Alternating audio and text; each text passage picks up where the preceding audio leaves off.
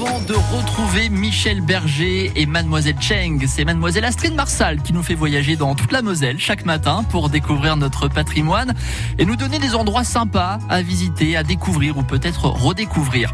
En plus, avec la crise sanitaire, vous êtes nombreux et nombreux à rester ici, dans le département, dans la région. Astrid est avec vous, Xavier Montpied. Avec Astrid Marsal. Bonjour Astrid.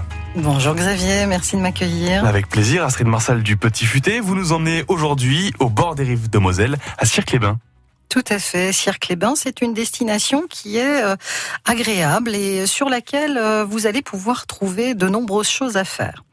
Alors, Cirque-les-Bains, c'est connu euh, déjà grâce au château des ducs de Lorraine. Donc, c'est un château construit sur un promontoire qui domine la vallée de la Moselle. Bien sûr, euh, de cette hauteur-là, vous allez pouvoir admirer les rues pittoresques avoisinantes de Cirque-les-Bains.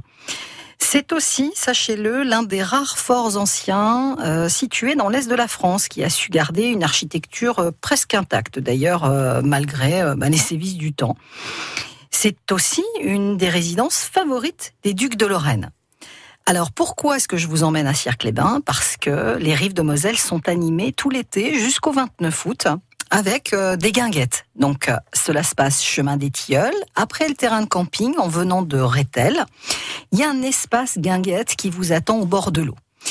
Les après-midi de 14h à 18h, pour petits comme pour les grands, vous avez en fait des activités qui vous sont proposées. Donc euh, vous verrez diverses choses pour sportifs et moins sportifs.